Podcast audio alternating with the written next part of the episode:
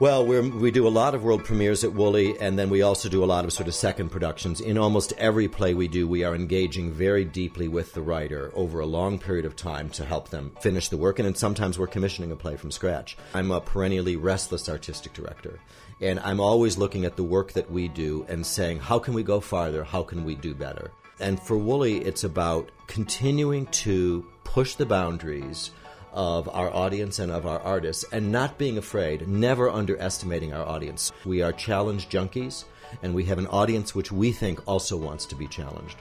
That's artistic director Howard Shalwitz talking about the theater he leads, the Woolly Mammoth. Welcome to Artworks, the program that goes behind the scenes with some of the nation's great artists to explore how art works. I'm your host, Josephine Reed.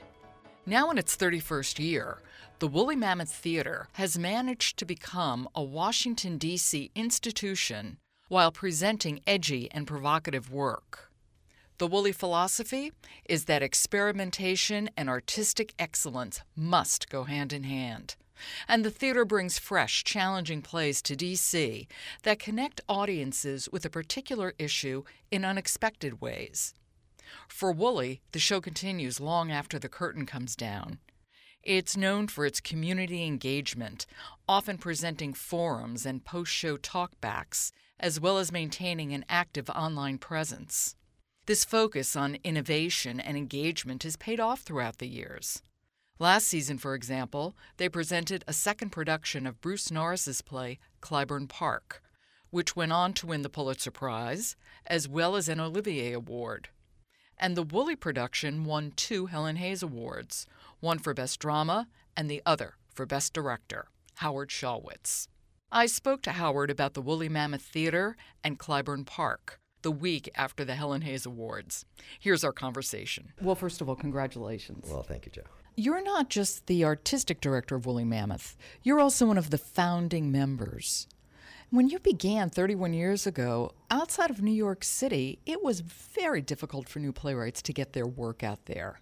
Yeah, I mean, you had the what's called the regional theater scene, including the anchors like Arena Stage here in Washington, and the, these bigger companies that were doing a, an eclectic season of stuff, a lot of classics and a little bit of new work.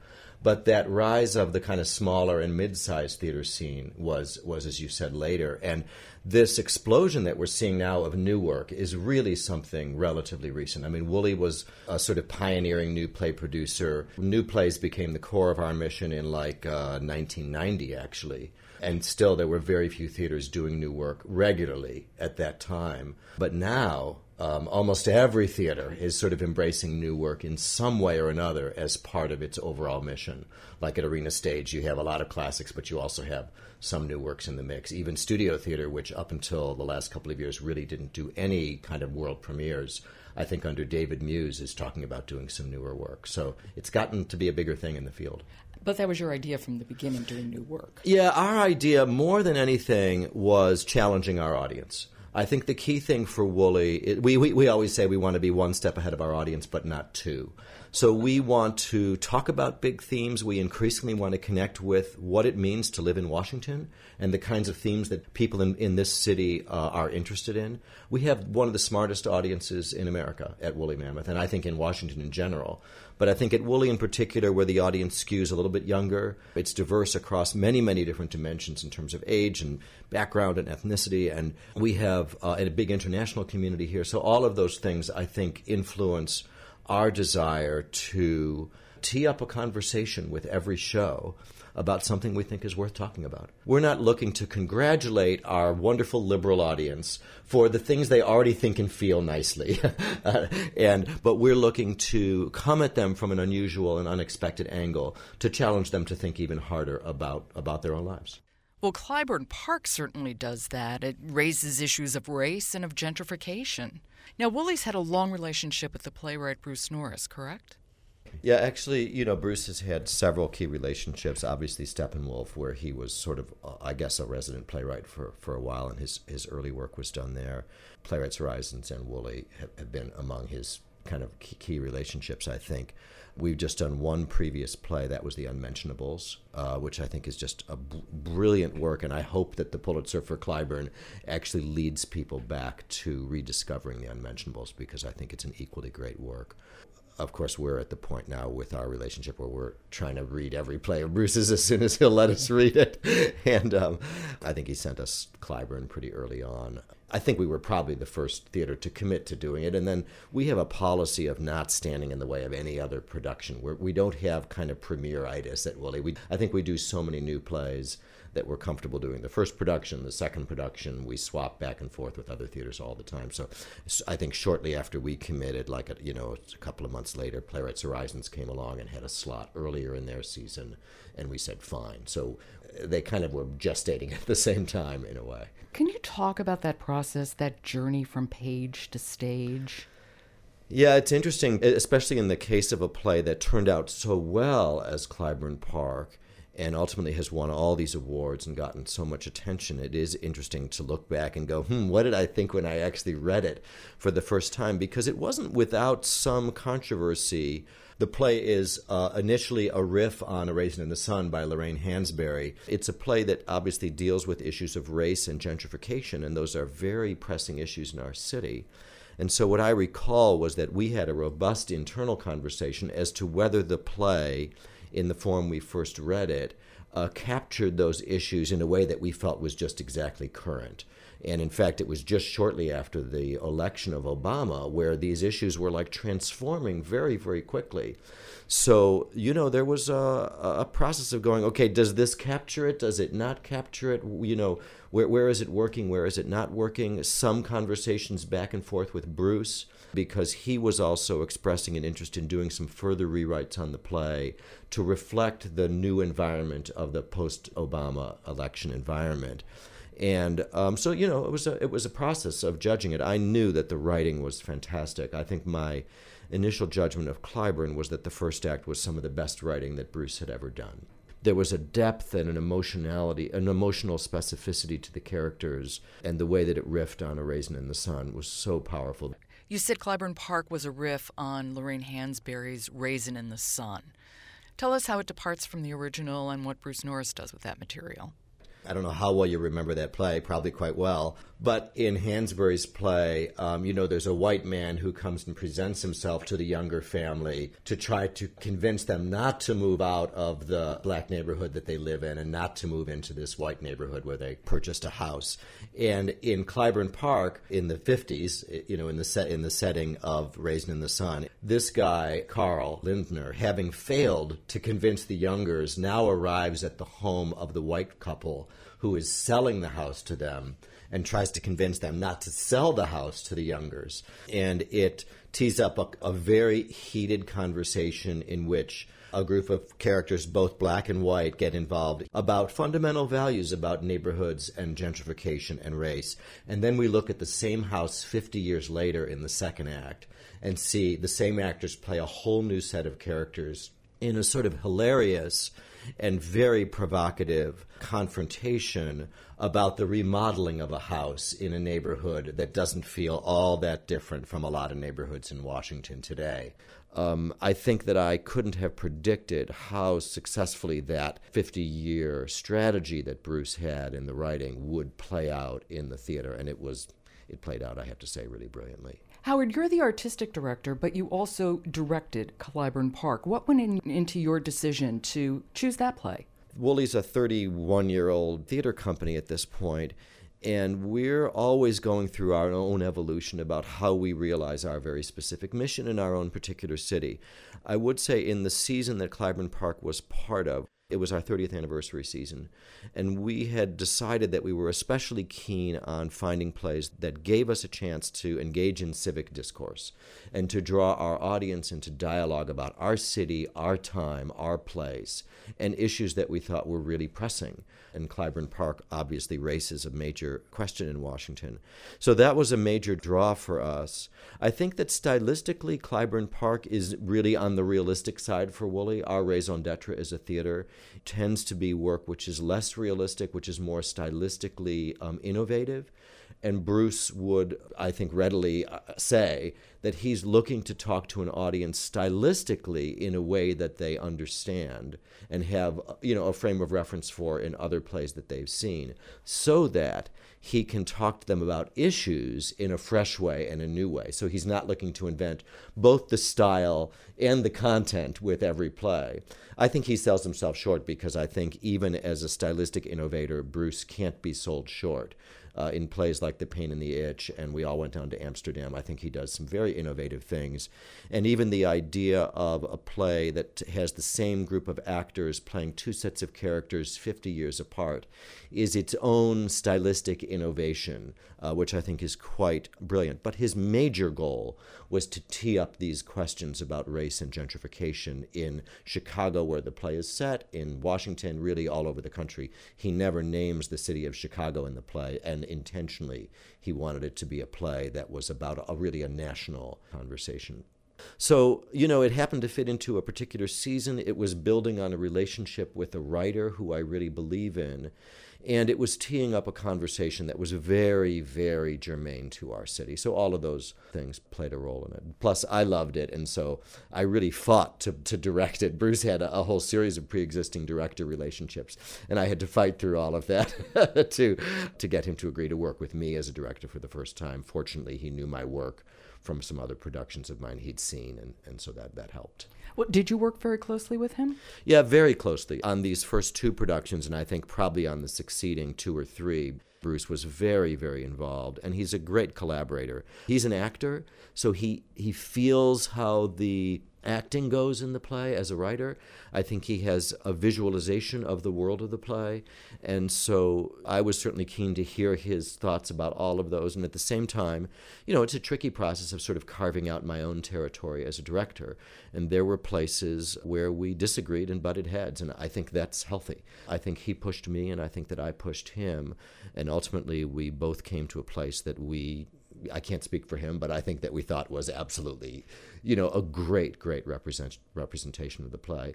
On the actor front, Bruce was so helpful, and he really insisted, as I would insist as well, but he was helpful in this, on a scrupulous honesty to the approach and to never over emotionalize anything beyond what's absolutely called for by the world of the play. I think that what we succeeded at at Woolly is a very, very true, very emotionally rich and full world, but never histrionic, never emotional beyond just exactly what's there in the play and making sure that the characters were always representing themselves from their own particular point of view because the play thrives on uh, representing multiple points of view about these issues of race and gentrification, and you have to believe in every one of them for the audience to have the rich experience of that give and take. How do you work, Howard? Do you put actors on their feet very quickly? Do you have them rehearse for a long period of time? Do you give them resources that you'd like them to draw on?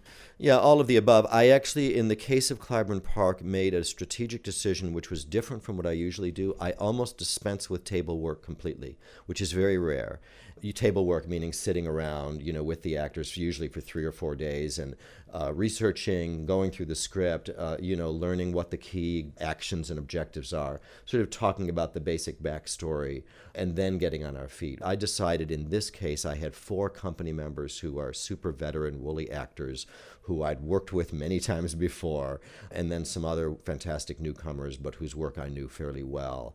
And I felt like with the normal four week rehearsal period, which is basically what we have at Woolly, and which, which is about as much as most American theaters have, that it was better to get on our feet and physicalize it. And I think that I did made that choice because I felt that the house was a major character in the play. And it was, it was one of my goals in the production and in the design. We really made the house feel like a character in the play. And that to do too much conversation without having that engagement with the physical environment didn't didn't mean that much. So that was a change for the way I usually work, and it paid off a lot. It, it allowed everybody to feel they got further faster. And what happened was we just took the time as we needed to do the kind of table work analysis and backstory analysis and you know emotional discussions and everything. So you know those are just choices you make with every show. There was a lot of research, obviously, that I had to do into the world of the 1950s part of the play in particular, having to do with obviously researching Raisin in the Sun and you know the, the background of that play, but also the way in which these issues of race played out in neighborhoods in the 50s, the role that attorneys played, the role that neighborhood associations played. So there was a lot I had to learn. And then that you're encouraging the actors to learn as well. And um, Bruce was a great resource there because he had researched the play very thoroughly when he wrote it, and so he could kind of jumpstart that, some of that conversation and a kind of woolly component to it is that each production is surrounded by what you call connectivity events. Explain that. Yeah, connectivity is a new focus. It's a sort of innovation area here at Woolly over the last couple of years.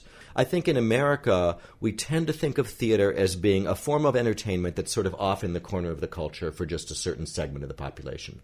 And our goal, situated where we are in the downtown in the nation's capital, has been to say, how do we break through that perception? And how do we start to think about a play as part of a larger dialogue that's happening throughout, you know, Washington every day? So what we are doing with every play is sort of saying, what's the conversation the playwright wants to have? Who would need to be in the audience to make that conversation a meaningful conversation? In other words, if the play is about racial issues, you can't have an audience that's all white or all black or, or all Latino. You need to, to mix those people up.